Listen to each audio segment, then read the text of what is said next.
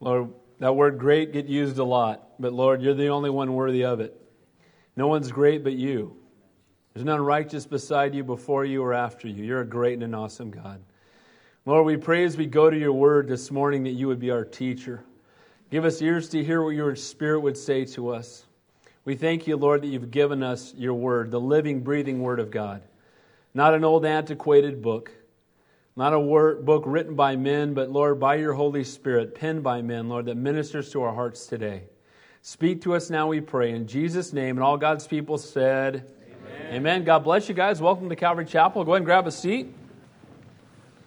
Before we get into the text this morning, we have one of my favorite things a baby dedication. So if the Wilsons will come on up.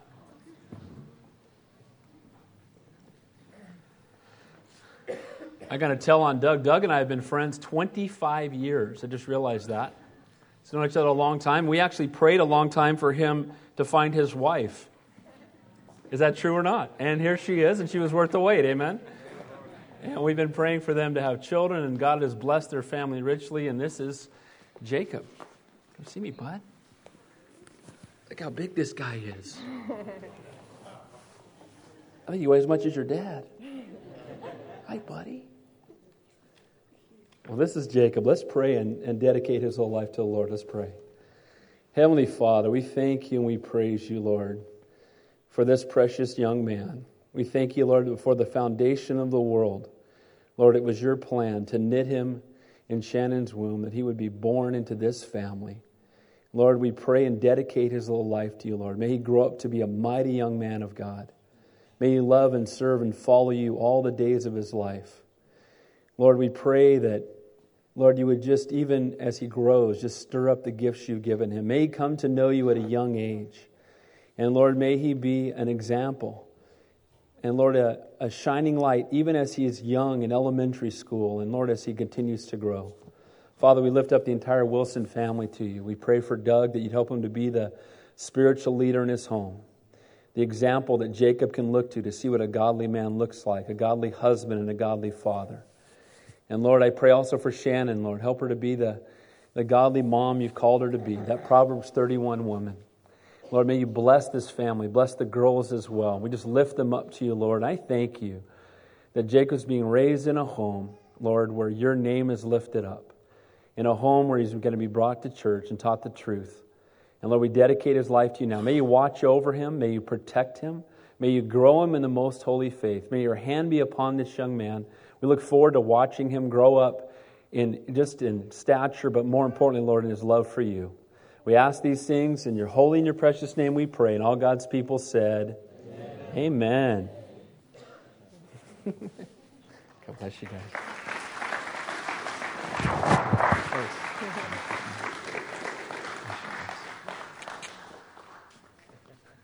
Bye, guys. What a beautiful family. Amen. All right, turn your Bibles to Titus chapter 1. We'll continue our verse by verse study through the New Testament.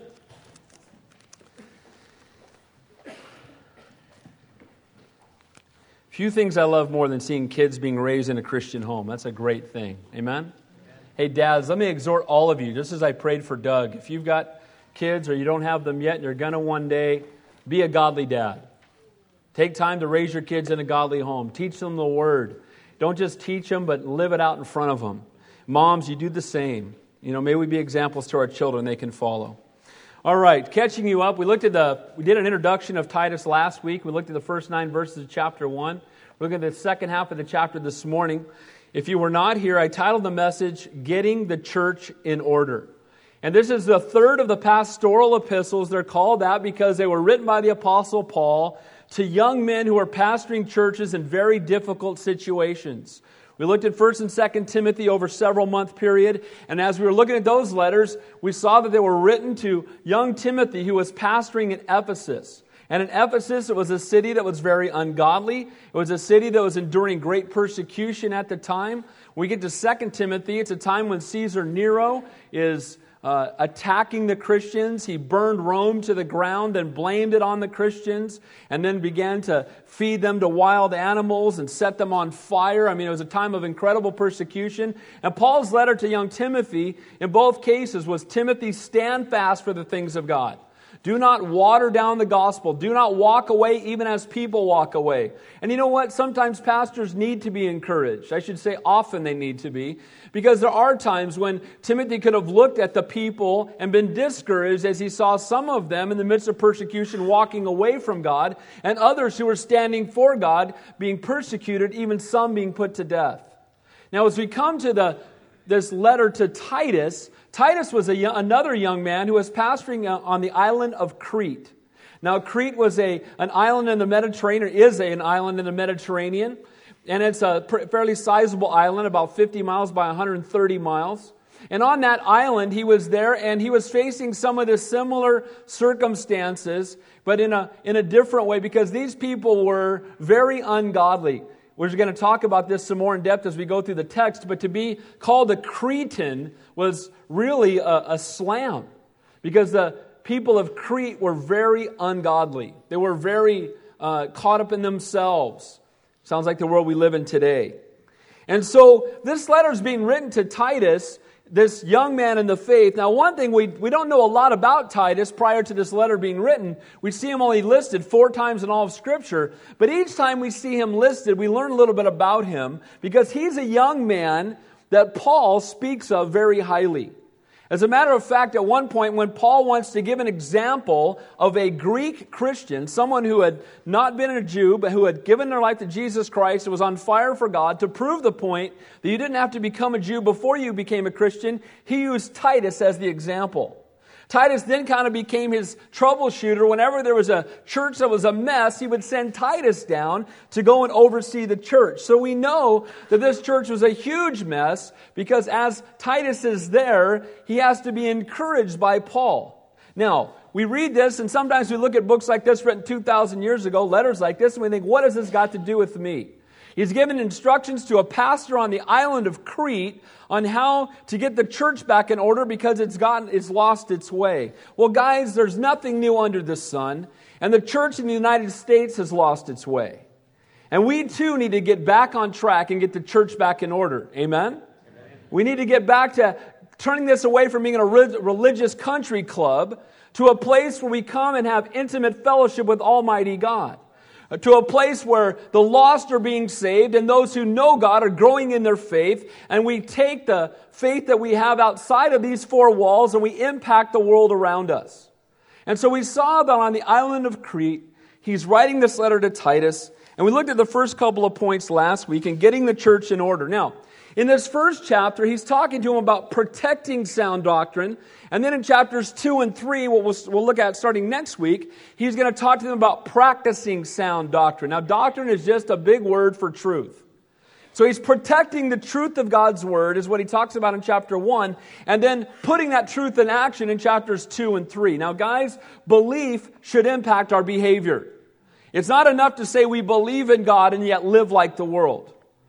Bible says they shall know us by the love we have one for another, that the fruit of the Holy Spirit is love and joy and peace and kindness and goodness and gentleness and faithfulness and self-control. Against such there is no law. Guys, the people see us, we ought to be different than the world. And so the exhortation originally that we saw last time, the first two things he told this young pastor on how to protect sound doctrine. Number one was to preach the word of God to proclaim the truth with great boldness because it is the source of our hope. It is the source of life.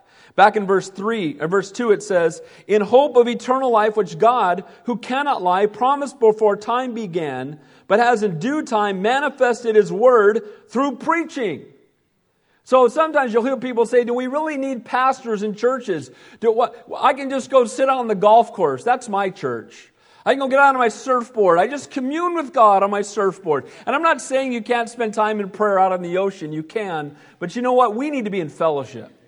We're going to forsake not the gathering yourselves together, and all the more as the day approaches. And everybody in this room has a gift God has given them, and we all need to use them for the body to be healthy. And so the Word of God is manifest through the preaching of the Word. The word preaching there means to herald or proclaim with great boldness. It's not someone giving their opinion, it's taking what's been given to them by their master and simply you know, shouting it from the mountaintops.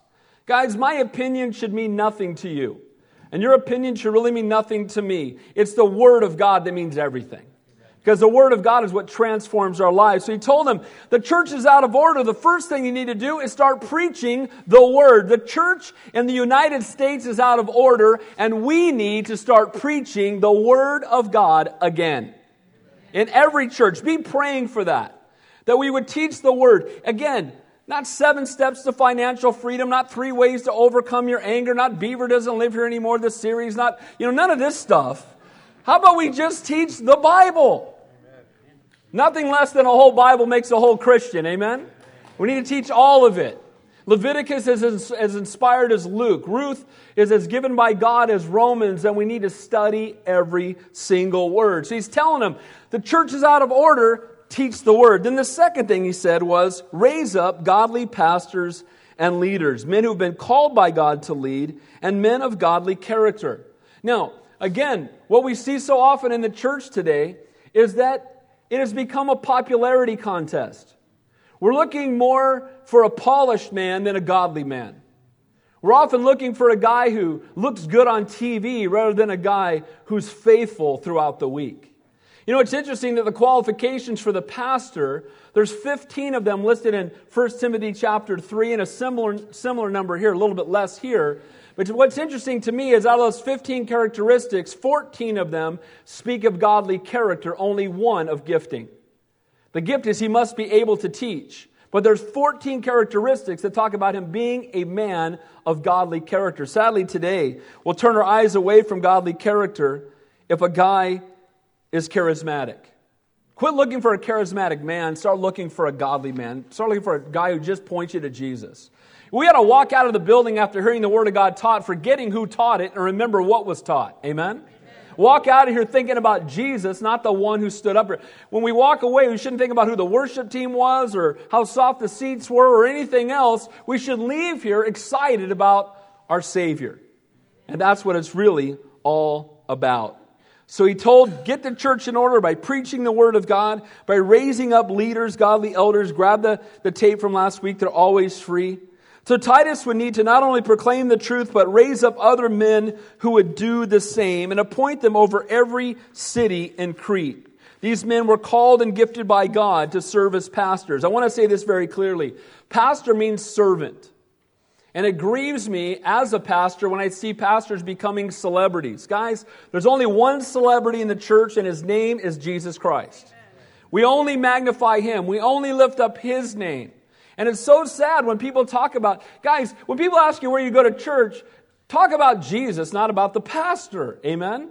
Or the worship team, or the gymnasium that you meet in, right? It's so fancy and sweet. But don't talk, but it's not about the building, it's about the Lord. And back in 2 Timothy, we saw Paul's exhortation of what a pastor was called to do. What was he called to do? To preach the word, to convince, to rebuke, to exhort with all su- long suffering and teaching. If someone's been called by God, they must realize that with calling is going to come work and difficulty. You've heard all the jokes, maybe you haven't. I've heard all the jokes about pastors. You know, the three boys are sitting down, and one says, Well, my dad's a lawyer, and he makes this amount of money, and my dad's a, a doctor, and he makes this amount of money. And then the one kid says, Well, my dad only works one hour a week, and he has to have four guys collect all the money that he, get, that he makes for that one hour, right? Going up and down the aisles. You know, that pastor, he works an hour a week. Guys, you know what? A pastor should be a servant 24 hours a day, seven days a week. He doesn't go home, he doesn't check out, he doesn't cease to be a servant. And that should be true of every Christian, but most specifically those who are called by God to minister to the people within the body of Christ. Guys, count the cost if you feel a calling to be in the ministry. Because there was a time coming when people who called themselves Christians would no longer endure sound doctrine. He said, he said, teach the word and realize that when you do, you're going to face opposition. When you stand up and proclaim the word with great boldness, not everybody's going to like it. When you shine a halogen light into a pitch black room, people are going to tell you to turn the light off. We're living in a time when people are taking the Bible out of school, prayer out of school, and then they wonder why kids are bringing guns to school. We haven't taught them right or wrong. There are no moral absolutes anymore. They need to understand that there is such a thing as sin. Men are not inherently good, they're inherently wicked and desperate need of a Savior. And we need to get back to pointing people to the fact that we are sinners in light of who we are compared to Jesus Christ. You've heard me say it before God doesn't grade on the curve. It doesn't say, well, you're better than some and not better than others, and you know, well, there's a grade on the curve and I'm in the top half, I'll be fine. He doesn't grade on the curve, he grades at the cross. And what you've done with Jesus is what's going to matter. And so he's telling him, look, they're going to be raising up ear ticklers. They're going to stop teaching the word. They're going to start raising up guys who will tell them what they want to hear.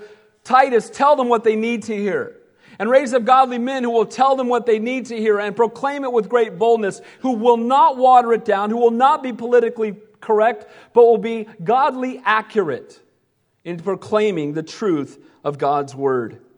And he told them, Be watchful, keep your ears and your eyes open. So, for Timothy in Ephesus, or for Titus in Crete, or for all of us here in Santa Cruz in 2007, the message is the same. We need to proclaim the word. We need to raise up those who've been called by God. He then tells them at the end of 1 Timothy 4 to do the work of an evangelist, fulfill your ministry. And it is the work of the ministry, the work of an evangelist. One who is a pastor, another word that that can refer to is someone who shepherds. You know, a shepherd does a couple of things. He not only feeds the sheep, but he watches out for wolves. You know, it's one thing if he feeds them, but then he lets the wolves come in and devour them. All he's done is fatted them up for the wolves. He better be making sure he protects them from those who would come in and destroy them. And that's what a pastor is called to do, as we're going to see in this morning's text. Not only was he to proclaim the word, not only was he to raise up other godly men to minister to people and give ministry away, to feed them the word of God, as we'll see in this morning's text, he was also to watch out for the wolves that would come in. In Titus 1 9, Timothy was to be a man of godly character, to hold fast to the faithful word you've been taught, that you may be able by sound doctrine to exhort and convict those who contradict. And that brings us to this morning's text in verse 10. Hold fast to the word of God, that you may be able to exhort and convict those who contradict. So, how do we do that? How do we get the church in order? By preaching God's word with boldness, by raising up godly leaders, and then the point we're going to look at this morning, by silencing the false teachers, those who preach a false gospel, those who seek to draw people away from the truth. Now, here's what's interesting. Have you ever gone through the religion section in the Santa Cruz Sentinel? Anybody ever done that besides me? Does it drive you nuts? You go through and you read it, and sometimes there will be 72 listings. And if you're fortunate, that's what last time I, there were 72 listings, and there were two Christian churches. There was every kind of faith under the sun, every kind of belief under the sun. And you know what? The world we live in today says it doesn't matter what you believe in as long as you believe in something. But you know what? As pastors, there's a temptation to just go with the flow and not rock the boat and don't say anything. And you know, sometimes it would be easier to do that. But God has called those who preach the word to also proclaim the truth about false teachers. Every time I talk about a false teacher, people get upset. People say, "Well, who do we? Who do you think you are?" Guys, I am no. I'm a sinner in desperate need of a savior, just like anyone else. But if I do not warn you, who in the world is going to? I had a girl in my youth group years ago say to me, Well, yeah, Pastor Dave, I'm going to start going to youth group with my friend down the street. It's really fun, and, you know, they love the Lord too, and, and you know, so I'm going to be going there from now on. I said, What's the name of the church? Oh, it's Jesus Christ of Latter day Saints. I was like, Oh, no, no, no, no, no, no, no, no. And, you know, and then people were like, Well, what's wrong with that? Well, guys, if we're not proclaiming the truth, they're tre- teaching a different gospel. They're proclaiming a different Jesus. And you know what? They're not pointing people to the way, the truth, and the life not the true and the living God. And so he's telling him, as you go in and proclaim sound doctrine, protect the sound doctrine, given out to the people, you need to preach the word, you need to raise up godly leaders, but you also need to warn them and protect them from the wolves that would come in. Now look what it says in verse 10. For there are many insubordinate, both idle talkers and deceivers, especially those of the circumstance, uh, circumcision. Now, for, the word for there, the reason there is a clear need to appoint elders. He said back, appoint elders and raise godly men, and you hold fast to the word of God for now, the word for means now I'm going to tell you the reason why you need to preach the word of God. The reason why you need to raise up godly elders. Here's why you need to do that. Whenever you see that word for or therefore, it's always tying back into the previous text you just read and helping bring understanding to it.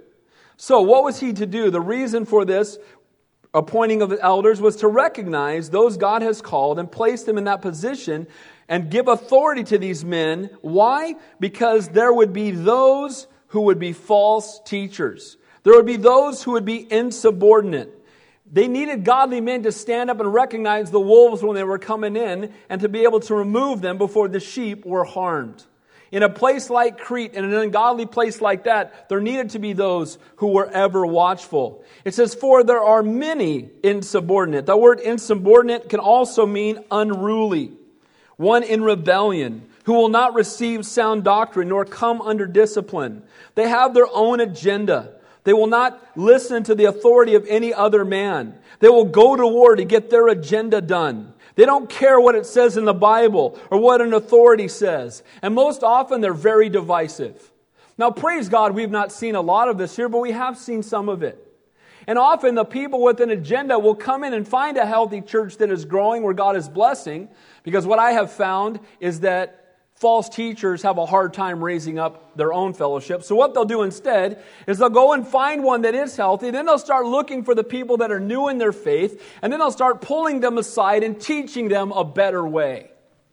And we've had that happen here. And you know what? I can honestly say this I don't think we've ever told anybody they had to leave.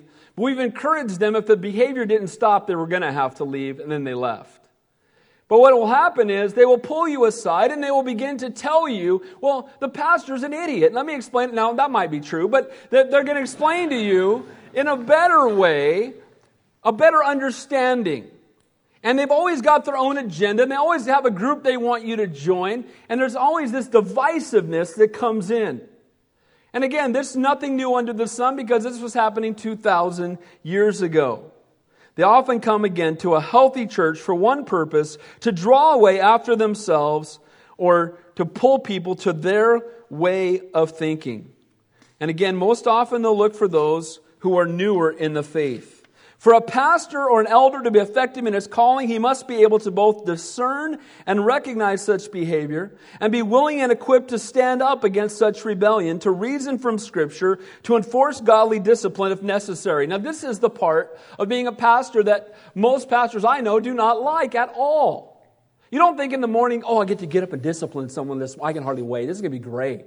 I can hardly wait to go confront that brother. That's just going to be a wonderful thing. That's not what we want to do. We want to minister the Word of God. We want to pray with people. We want to love on people. But you know what? A pastor's not really a pastor if he's not willing to stand up in the face of opposition and identify those who are teaching false doctrine.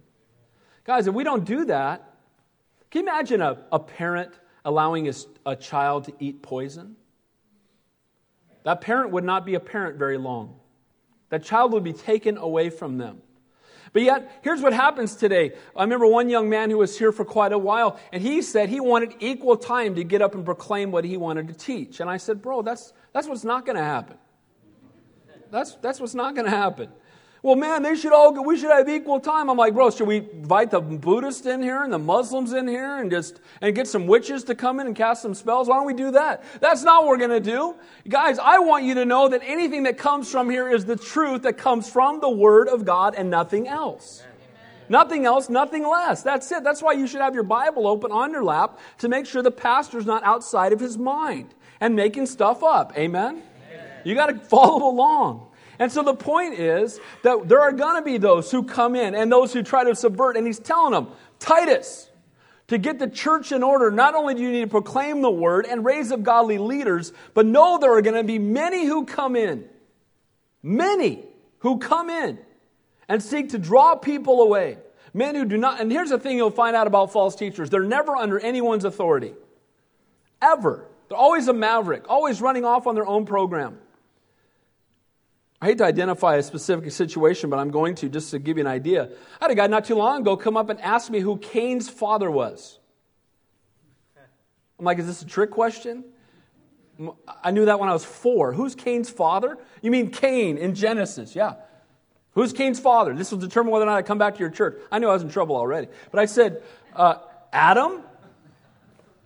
Adam, Eve, Cain, right? That's in the Bible, right? We all know that. You learned that when you were three. He said, No, Satan is Cain's father. Where did you get that? And again, he started, he's got scripture all twisted, and then I looked up and he's talking, oh, so wait a minute. Genesis chapter 4, verse 1 says, And Adam knew his wife, and they begat Cain. That's pretty straightforward, isn't it? But you know what happens with false teachers? They try to find something in the text that's not there. Guys, just read the Bible and take the simple understanding first because that's the easiest way to understand Scripture. Don't try to put something in there that's not in there. You take a text out of context, all you got left is a con, right? And what happens is that people, these false teachers will come in and they'll come in in droves and they'll have a new revelation that no one's ever seen before. Guys, if it's new, it's not true. No, nobody saw it for 2,000 years. All of a sudden, you came along and discovered some new thing. Things like Bible codes. Would you stop it already? Well, if you take every fourth letter and give it a numerical value from, the, oh, stop! How about we just read what the letters say and just deal with that? Amen? Have anybody here mastered just the way it's written out in black and white yet? You got that mastered yet? Why don't we work on that? Amen? I'm amazed. They go, yeah, well, it's a code that God put in there so we don't. You know, the Bible wasn't written in English, right? Oh, well, that's true. Uh, duh! Here's the point. Let's just read the Bible. But many will come in and they'll have a new agenda. And again, if pastors and elders are unable or unwilling to do so, it won't be long before the rebellious take over the fellowship. It, now, let me say this it should be dealt with in a loving and a gracious way. Always. The whole heart of the one who is being divisive is to win them to the Lord. The only reason we ever bring discipline, scriptural discipline, is not to destroy, but to restore. So that you put your arm around the brother and say, Bro, you know what, you're confused. Let me better reason with you. And they still won't receive it, you pray for them. You might have to tell them to go find another church sometimes, but that doesn't mean you don't keep praying for them.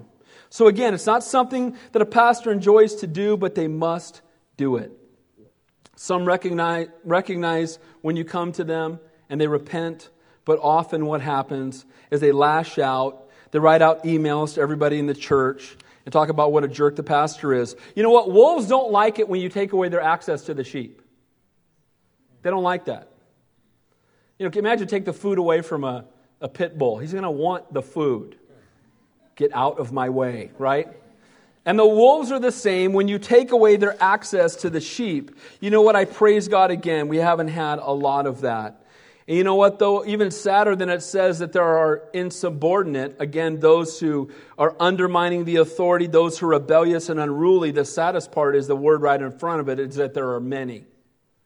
So we need not be shocked that there are many who come in. Guys, when you flip around the TV channels, make sure that you know the Word of God well enough not to be duped by some of the stuff you're going to see. Because there are wolves on TV all day long. You need to be very careful that you don't just suspect because they've got Christian in their name that it means they really know God.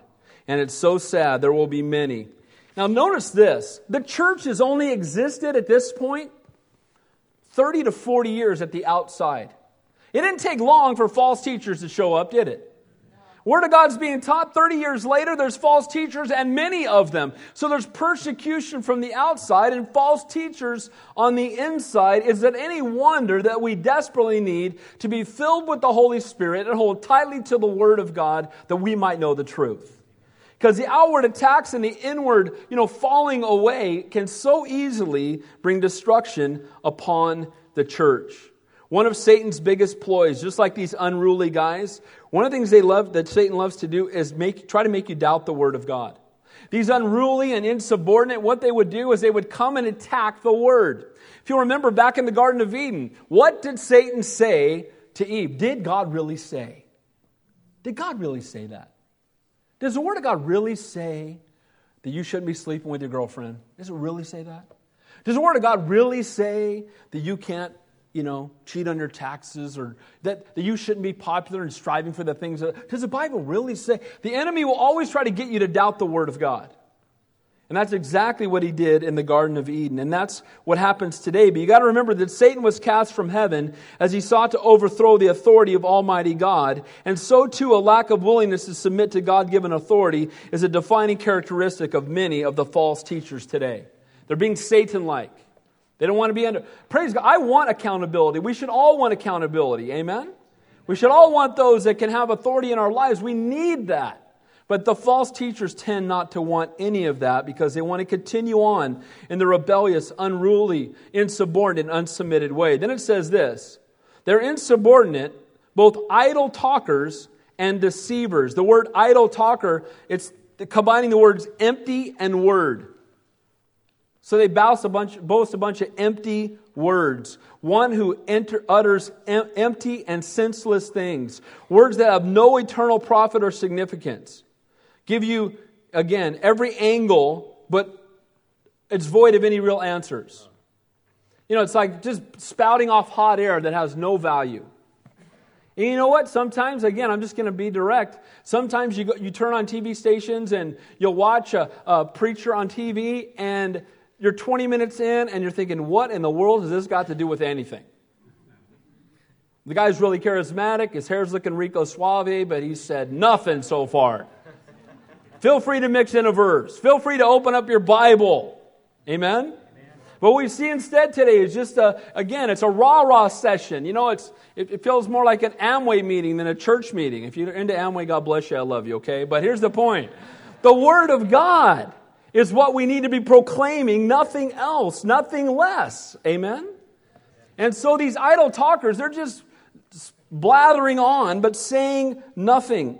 And you know what? You can tell when someone's blathering on because the sentences tend to start with, I think, I feel, not the Word of God says. Amen? Amen. What I think, what I feel, won't do you much good. Amen. And again, most of the time, idle talk does nothing more than raise questions instead of giving answers. Guys, I should not be up here raising questions, but delivering answers because I have the teacher's edition, if you didn't know that. This is the right? The, the answers are in here, aren't they?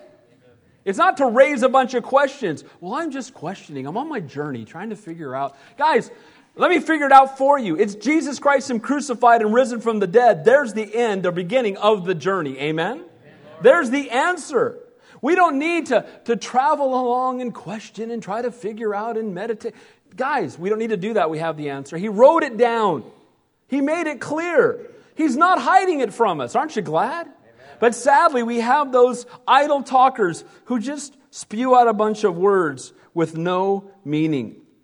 It's not our words, but His words that save souls. Idle talkers were in direct opposition of holding fast to the Word of God. God's Word can pierce the heart in a sentence, and idle talkers can speak for hours, months, years without saying anything of significance. You can open the Word of God and read three words and pierce to the depths of your soul. And someone can get up and blather on for months and say nothing. The fear of God is the beginning of wisdom. Amen? Without God, there is no wisdom. And that's why we need the Word of God, that we may grow in His truth. May we hide His word in our hearts, that His word would pour out of our mouths, not our opinions. The Bible has the answers. Then it says, idle talkers and deceivers. A deceiver is one who misleads or seduces the minds of others. He de- they deceive both themselves and the minds of those the, of the simple that they try to ensnare with their argument. You know what? These are the tares among the wheat, these deceivers. We must know the word lest we be deceived. Guys, you can't be deceived if you know the truth. You know why you fall for a lie? You don't know the truth. If you know the truth, you won't fall for the lie. When someone comes in and tells a lie, oh, that's not the Lord. How do you know that? Because the Word of God says so. But sadly, we're raising a generation of biblically ignorant Christians, and that's why we fall for anything. That's why we put such a heavy emphasis on the Word of God. Because faith comes by hearing, and hearing by the Word of God. The Word of God. Amen.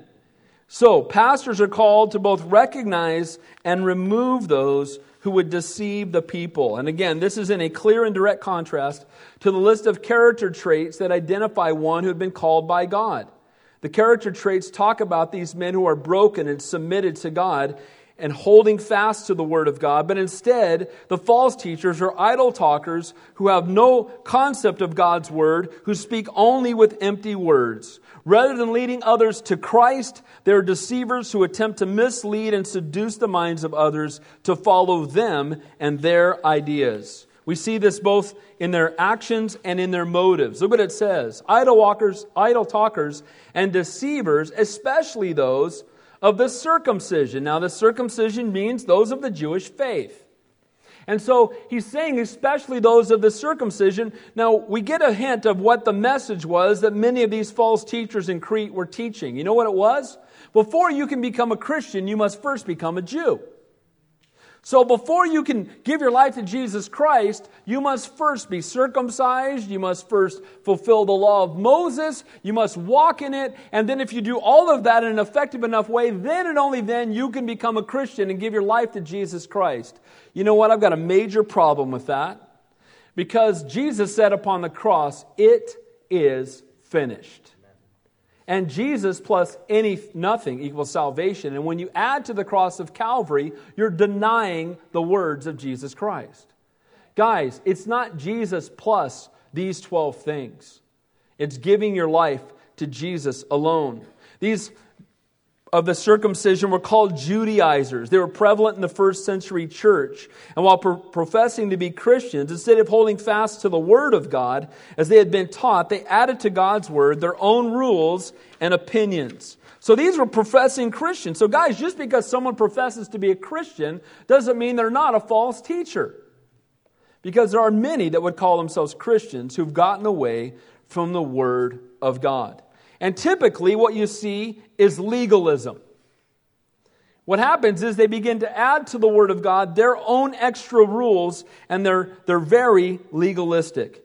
In addition to repenting of your sin and receiving Jesus as your Savior, you must keep the Jewish law. You must first become a Jew. Jesus alone is not enough. While the Judaizers may not be prevalent today, the same doctrines of legalism are still alive. Legalism is adding man's good works to the completed work of the cross. A list of man made rules or rituals that men insist are essential for salvation, in addition to the cross of Calvary. Let me give you some examples. You must be baptized in our baptismal under the one name that we tell you only after you've been through the discipleship classes, then and only then can you be saved. It's a whole denomination that teaches that.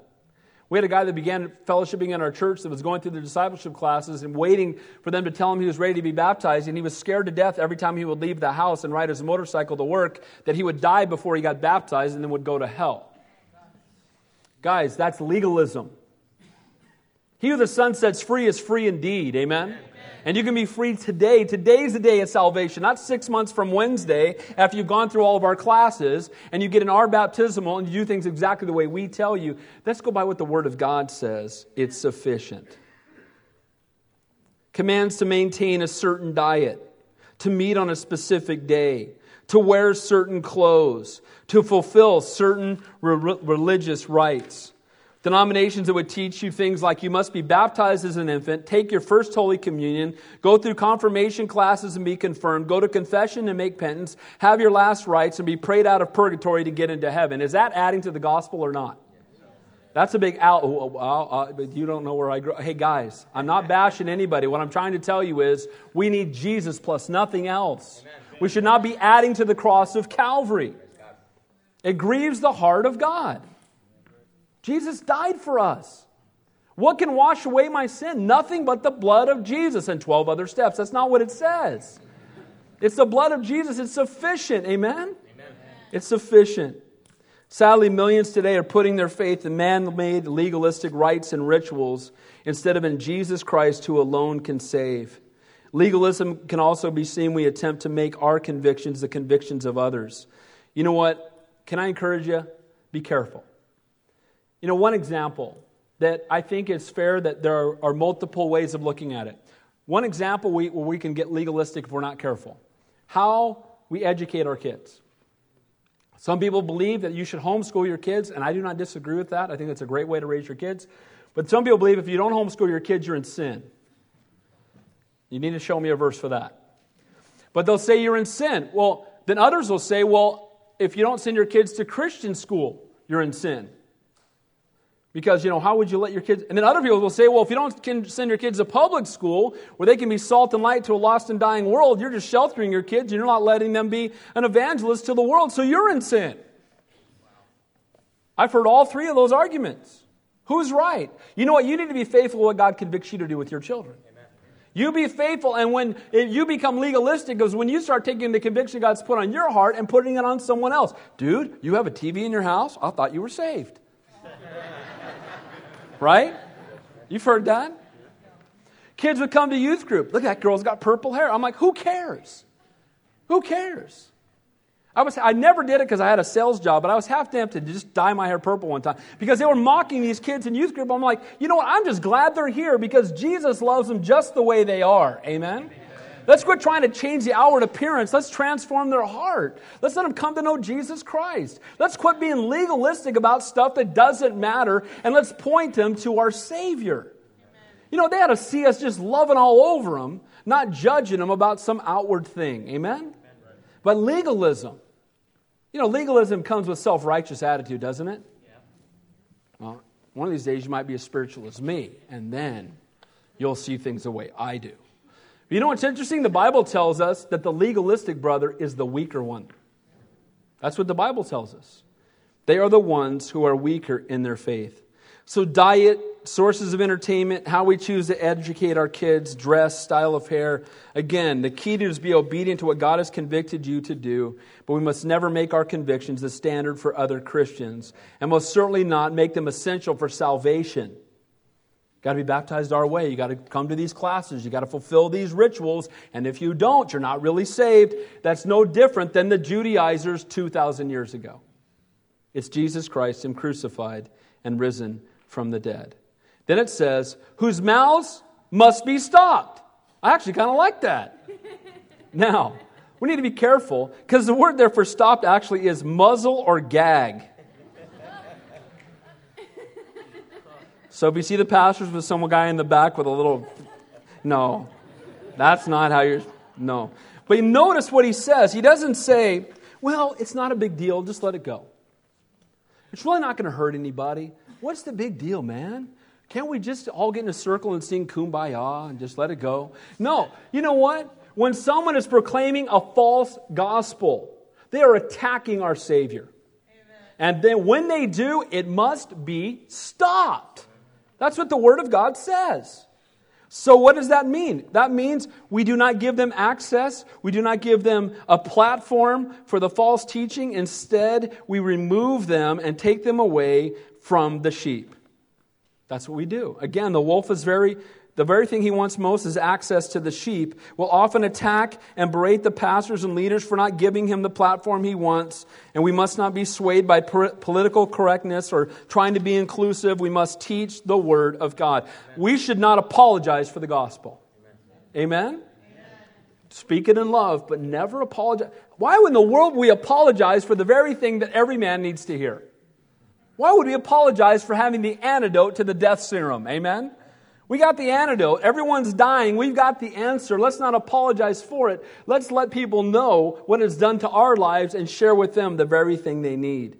False teachers can do a great harm in the local church. I thought of this. I thought, what, what do, would do a great harm in this church this morning? Imagine if we let loose a pack of wild rabid dogs in here right now and shut the doors. It wouldn't be pretty. We've got, got a couple cops off duty be pulling their guns out of their out of their shoe and shooting them or something. But here's the point. Rabid dogs would do less damage than a false teacher. Because rabid dogs can only harm you physically, but a false teacher can stumble you spiritually. And so we must have the same vigilance in removing that as we would rabid dogs from the sanctuary. Look what it says who subvert whole households. It's interesting that the false teachers left alone would take entire families away from the word. And in those days, they met in houses largely. Church was just getting started. And this could even be a reference that they took entire churches away from the truth by teaching their false doctrine.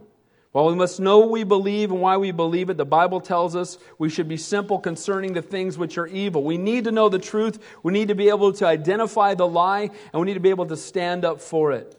We should not be afraid to hold up any belief to. the Guys, I'm not saying I don't want other uh, beliefs to come up and teach because I'm afraid that the truth will be revealed. We already know the truth. We don't have to, you know, we've already spent the time in the Word. We already know what it says. And all we're going to do is bring confusion to the truth. If we know that 2 plus 2 is 4, we don't have to have eight different guys up here to explain that it's 5, 9, 7, 12, and 14. Those are all lies, and that would be a waste of time. Amen? We know the truth of God's Word. That's all we want to focus on. The pastor must protect the sheep from potential harm, idle words, divisiveness of the false teacher, and again, teaching things. Now look what it says there teaching things which they ought not for the sake of dishonest gain. So here we see what they're teaching, and now we see the motive for teaching it. They're teaching things they should not. They're teaching things that are contrary to sound scripture. Now, let me just share my heart with you also in another area. I am really burdened for high school and college students today. You go into a campus and you've got people, and now I know people are going to get upset, but I love you, okay? You got people getting up there and spewing lies at you all day long. Take a philosophy class in college and tell me if they're not lying to you. I took one. First day, the guy said there is no absolute truth. That's a lie. Is that a lie or not? It's a lie. And he said, Oh, yeah, and if anybody wants to try to challenge it, well, you know. He was so arrogant. And in my flesh, I wanted to drop him like a bag of hammers, but that would not have been Christ like. But you know what, guys? Your faith is going to be challenged. There are going to be those who bring lies, and we need to know the truth so we don't fall for the lie. Amen? We need to know the truth, and we need to be grounded in the truth, and we need to be taught the word, teaching things they ought not, trying to draw people away. And so, what motivates these false teachers? Well, for the sake of dishonest gain. Now, the characteristic of a pastor we saw last week is he must not be greedy for money. And so, we see that false teachers are often motivated by money. So, here's an idea. If you see a guy on TV and he's got a suit on that costs more than your car, probably a guy who is greedy for money. Amen?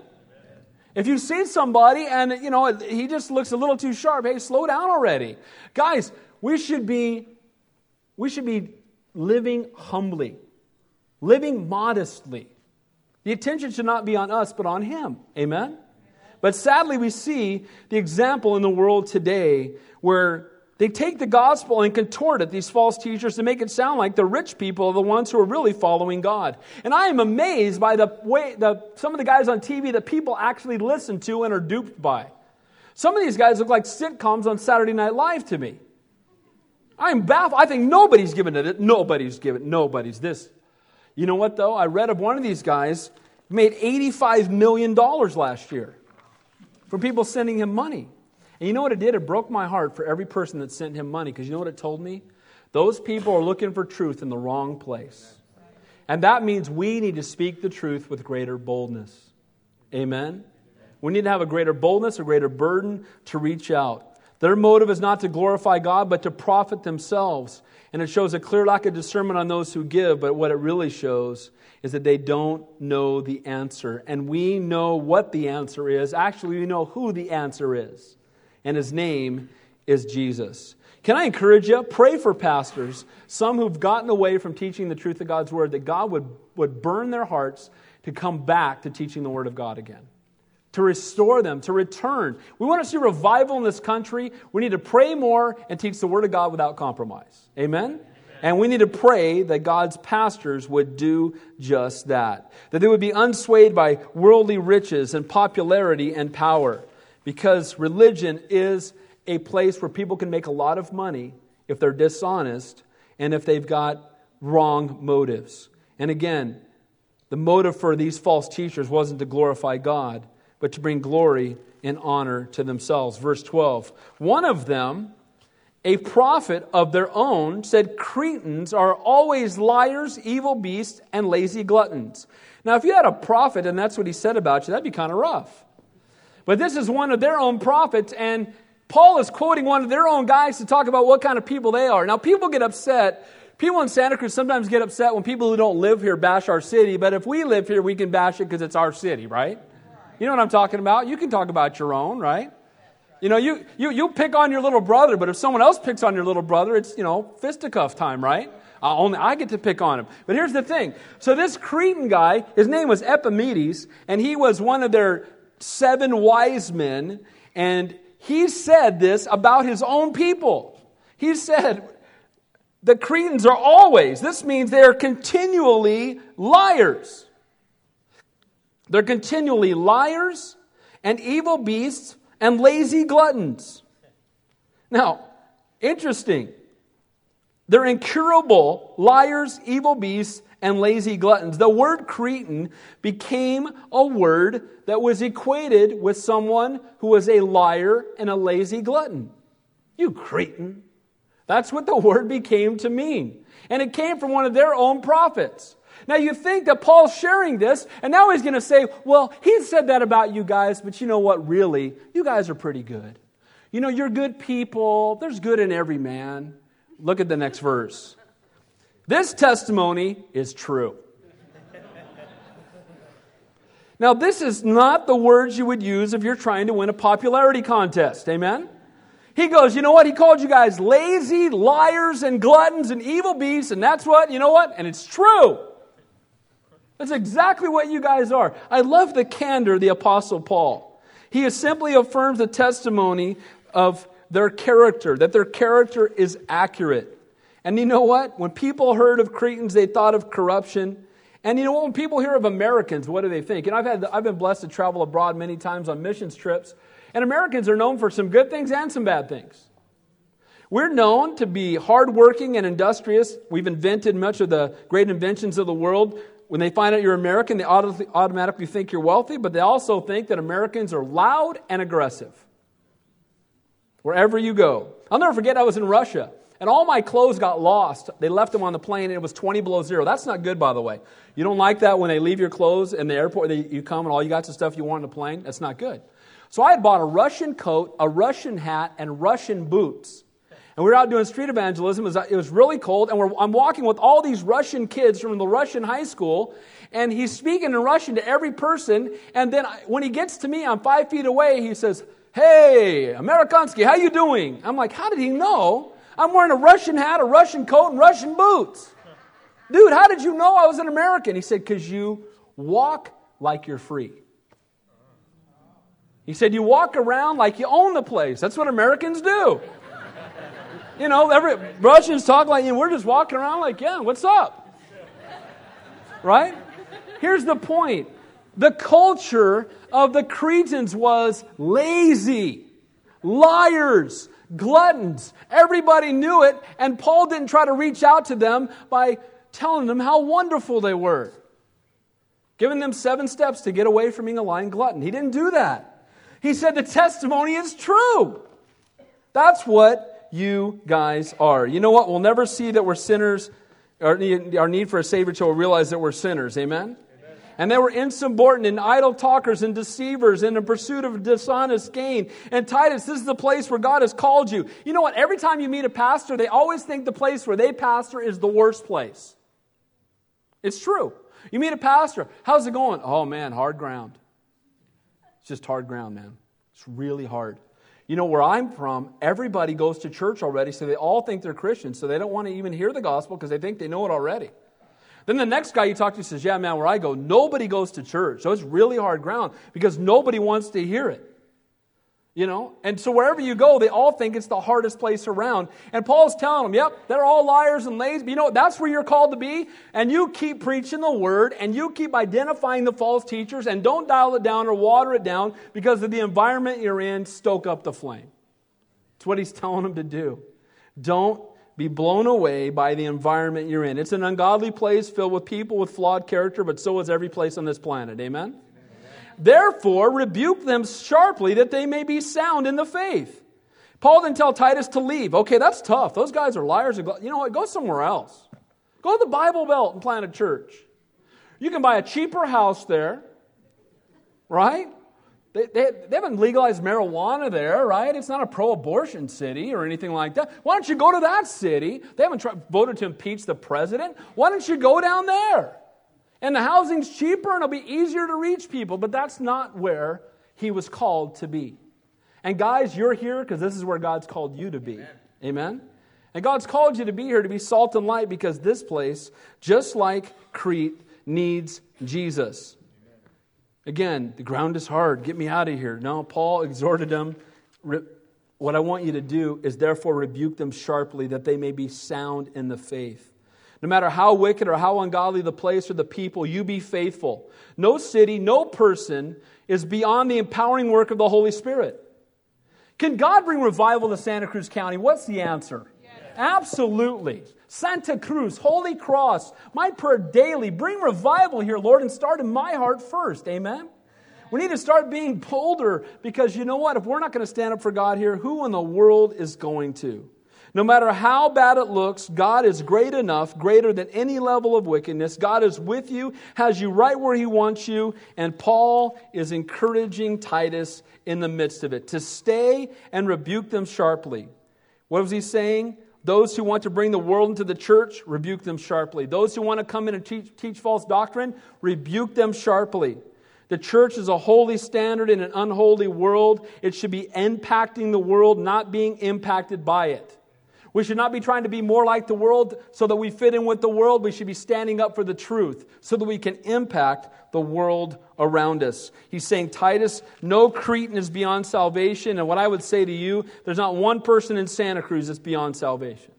He can save every one of us. That we may, that they may be sound in the faith. How are they going to be sound in the faith? By being exhorted from the word of God. The true faith, the gospel says in verse 14, not giving heed to Jewish fables and commandments of men who turn from the truth. The word for fables there is muthos. It's where we get the word for myths. And he's saying, teach them the truth so they won't be turned aside by the myths. Guys, the reason people are trying to feng shui their way to happiness or they're trying to find a, some kind of new age thing or walk some maze or do something to find happiness at the end is they have not come to the realization of the true and living God. Because once they do, they won't need those myths anymore. Amen? Amen. We just need Jesus. That's what we need not giving to these fables and commandments of men, these words of men who turn people from the truth. It says there, who turn them from the truth, the truth, the gospel. The gospel is not a truth, it's the truth. Notice it says there, turn them from the truth, because there only is one truth. We must accept the gospel as it is to truly be saved. Guys, we don't pick and choose the gospel from the gospel. We don't take a little bit from it and deny part of it. We don't take some of the words of Jesus and reject other words of Jesus. We see this all over our county right now. There was articles in the paper just recently with all these churches saying they deny portions of scripture yet they still consider themselves to be Christians. And what I'm telling you is you cannot do that. You cannot pick and choose from the word of God and still be a Christian. It's the whole counsel of God. Jesus is the only way. There are not many ways. We must recognize, guys, our sinfulness and our desperate need for a Savior before we can be saved. That's the only way we can be saved. And he says to turn from the truth. That's what they're trying to do. We're almost done. To the pure, all things are pure. But to those who are defiled and unbelieving, nothing is pure. But even their mind and conscience are defiled. Some people are trying to take this verse to say to the pure, all things are pure. Then they'll try to say, I had a guy in a youth group say this to me years ago. Pastor Dave, to the pure, all things are pure. So I can look at pornography because I'm a Christian, and to me, all things are now pure because I'm pure in Christ.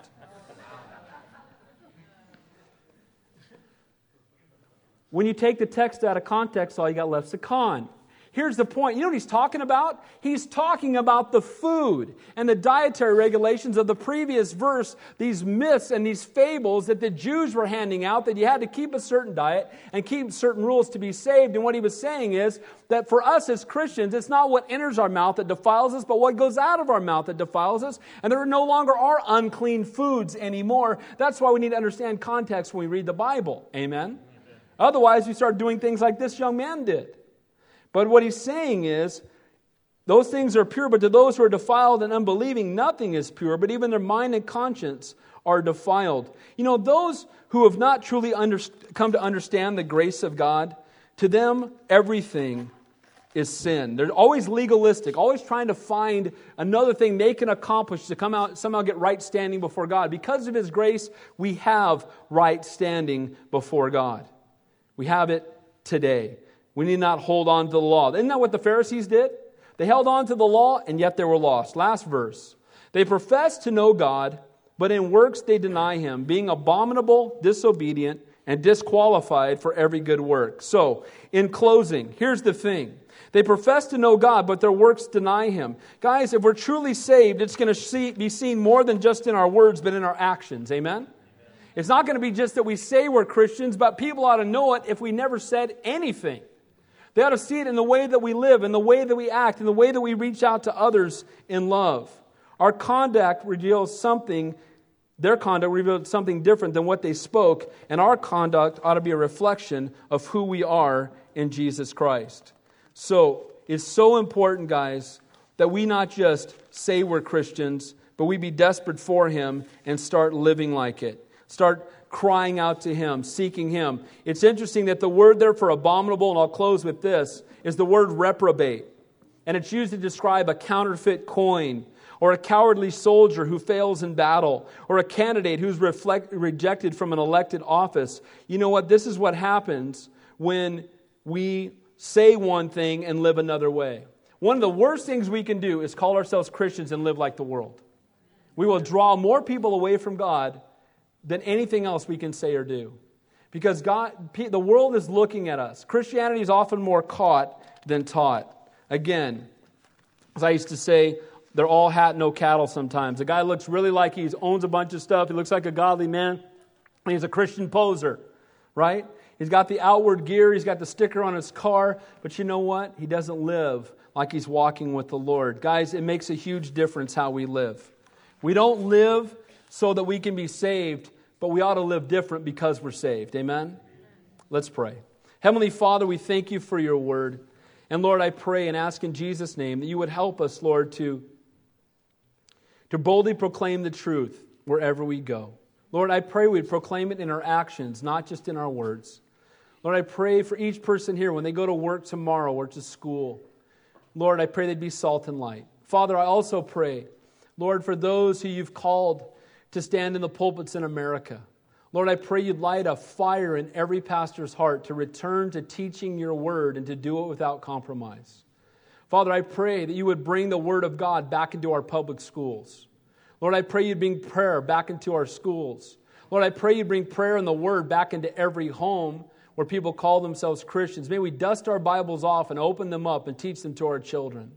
Father, I pray also, Lord, that we would not sit idly by when false teachers are, are drawing people away to untruth, but in love, bring correction. So, Father, we love you, we praise you, we worship you, Lord. We thank you for the empowering work of your Holy Spirit. The only reason we can stand in the midst of a lost and a perverse generation is that we serve a risen and living Savior, and you never leave us nor forsake us. Help us, Lord, to stand strong for you in the midst of a lost and dying world. In Jesus' name we pray, and all God's people said, Amen. Let's stand and close the worship song.